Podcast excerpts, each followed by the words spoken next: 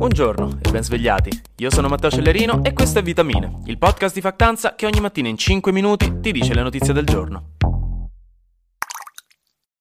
Ah, guarda te come dobbiamo cominciare il venerdì, che vorrei darvi solo notizie carine di cure per il cancro e cucciolate di Golden Retriever, invece devo dirvi che la Russia ha commesso l'ennesimo crimine di guerra in Ucraina, stavolta uccidendo 51 persone in una volta sola con delle bombe lanciate indiscriminatamente sopra un supermercato e un bar nel villaggio di Rosa a nord-est dell'Ucraina, nella zona di Kharkiv. Si tratta di un attacco decisamente pesante che ha sconvolto la comunità internazionale e causato reazioni dure da parte di diverse autorità. Joseph Borrell, per esempio, che è l'alto rappresentante dell'Unione Europea per gli affari esteri, ha ricordato proprio che attacchi deliberati contro i civili sono crimini di guerra. La Casa Bianca ha definito l'attacco orribile. Rishi Sunak, che è il primo ministro inglese, ha dichiarato che in questo modo si dimostra la profondità della depravazione delle forze russe, mentre Zelensky, nel suo solito discorso alla nazione della sera, ha detto detto che non era possibile che la Russia non sapesse dove stesse mirando. Secondo lui non ci sono possibilità che si trattasse di un attacco alla cieca. Intanto il signor dottor professor Putin ha dichiarato che hanno quasi finito i test per le nuove armi strategiche avanzate e che la Russia ha messo a punto una nuova ricetta per la cena di Natale,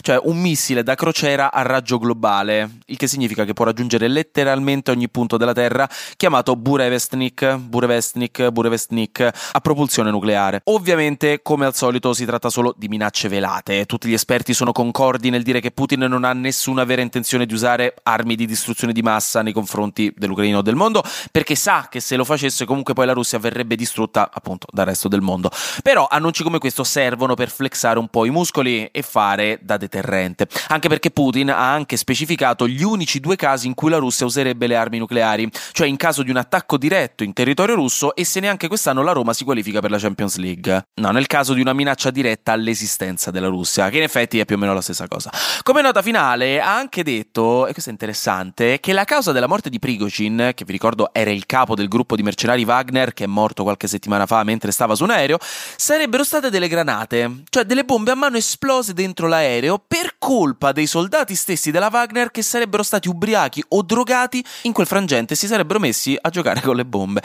In effetti la teoria più accreditata in questo momento per la caduta dell'aereo è a tutti gli effetti un'esplosione interna. Adesso però Putin Putin aggiunge no, questo tassello in più, anche se bisogna prendere con le pinze letteralmente tutto quello che dice, in pochi gli credono, però tant'è. In Italia invece succedono cose politiche, cambiano cose, si mescolano, rimangono uguali, insomma l'esistenza prosegue ed è quasi il weekend, per fortuna. Visto che i campi Flegrei continuano a borbottare intorno a Napoli, e questa cosa non sta piacendo a nessuno, il governo ha annunciato che vuole preparare nei prossimi tre mesi un piano aggiornato di evacuazione di emergenza, insieme alla protezione civile, alla regione Campania, a vari enti locali e alla prefettura di Napoli, così insomma sono tutti belli organizzati. Questo annuncio è stato fatto in concomitanza con l'approvazione del decreto Campi Flegrei, un decreto su cui erano finite le energie creative per il nome a fine riunione, immagino, con cui si è deciso di stanziare 52,2 milioni di dobloni d'oro per analizzare meglio le zone interessate, per tenerle monitorate e capire il livello di rischio e per costruire delle infrastrutture di emergenza. Quindi insomma, brava gente campana, sentitevi un po' più sicuri, il governo sta lavorando per voi. Sul lato più economico invece c'è un po' di maretta, perché il governo si è inimicato due mezzi di trasporto, i taxi e gli aerei di linea. L'ho fatto con due misure di settimane fa, dove la prima per i taxi era quella con cui si era deciso di rendere disponibile un aumento fino al 20% del numero di licenze dei tassisti nelle città metropolitane, nelle sedi di aeroporti internazionali e nei capoluoghi di regione. Questo per rendere il mercato più competitivo e far fronte al problema della mancanza di taxi nel contesto urbano.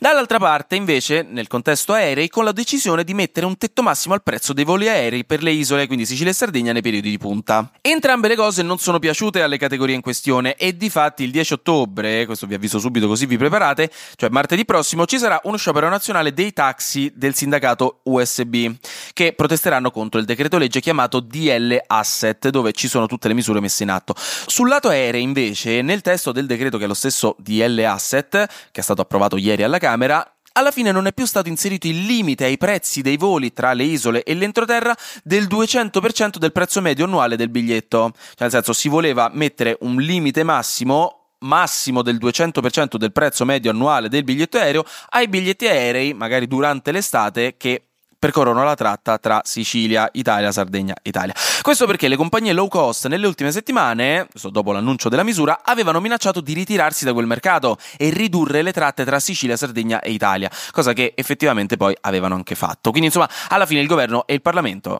hanno ceduto, eliminando il tetto massimo del prezzo, quindi lasciando la possibilità di aumentare i prezzi indiscriminatamente in alta stagione alle compagnie aeree, che in questo caso hanno ottenuto una vittoria importante. Ci sono comunque dei dettagli nel decreto che andranno a tutela del consumatore, come il divieto di profilare la persona che fa la ricerca dei biglietti su internet per adeguare il prezzo del biglietto al tipo di profilo in diretta e all'antitrust italiano invece verranno dati maggiori poteri ispettivi e fondi per controllare che le compagnie aeree non abusino della loro posizione dominante nel mercato.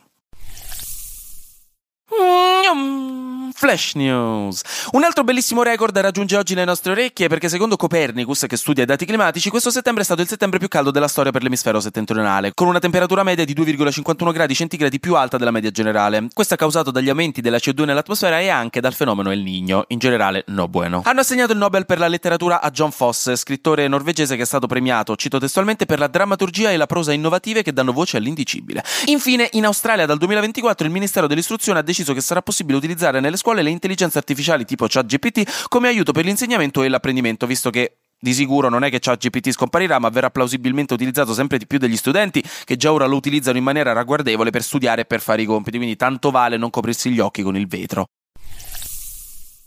Infine, sulla domanda fatta ieri per quanto riguarda il ban sul fumo alle nuove generazioni, la maggior parte di voi è a favore, il 71%, mentre il 22% non è a favore il 6% ha votato Luigi, che era l'ultima opzione del sondaggio che ci tenevo ad aggiungere e sono quindi molto fiero di voi che l'avete votata. In generale, le opinioni sono positive sulla manovra, con qualcuno che teme un ritorno al proibizionismo, qualcuno che si preoccupa per la libertà individuale, alcuni pensano che si dovrebbe abbassare un po' l'età iniziale perché a 14 anni alcuni hanno già iniziato a fumare, quindi insomma meglio dici vabbè tanto vale, due anni in meno, a 12 anni metti lì l'inizio così uno evita problemi e molti ritengono invece che la misura dovrebbe essere accompagnata da campagne di sensibilizzazione adeguate. C'è chi si è lamentato del fatto che tanto comunque basterebbe far comprare le sigarette a qualcuno di più grande e si potrebbe fumare uguale. La questione qui è che la razza della proposta non è quella di far sì che il 100% delle persone smettano di fumare, delle persone giovani smettano di fumare, quello sarebbe oggettivamente impossibile, ci saranno sempre dei trasgressori. L'idea generale è quella di rendere i grandi numeri, quindi diciamo le persone comuni, le grandi statistiche, meno avvezze al fumo, perché se una cosa è illegale a 14 anni, la maggior parte dei pischelli comunque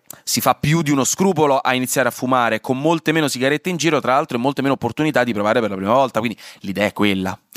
Per il resto, comunque, puntata finita, regà, andate a dormire, cioè andate a dormire, stasera andate a dormire, riposate, visto weekend, mi raccomando, anche oggi grazie per aver ascoltato Vitamine, ci sentiamo lunedì, se sta succedendo qualcosa di nuovo e ancora qualcosa da dirvi, regà, godetevi il weekend.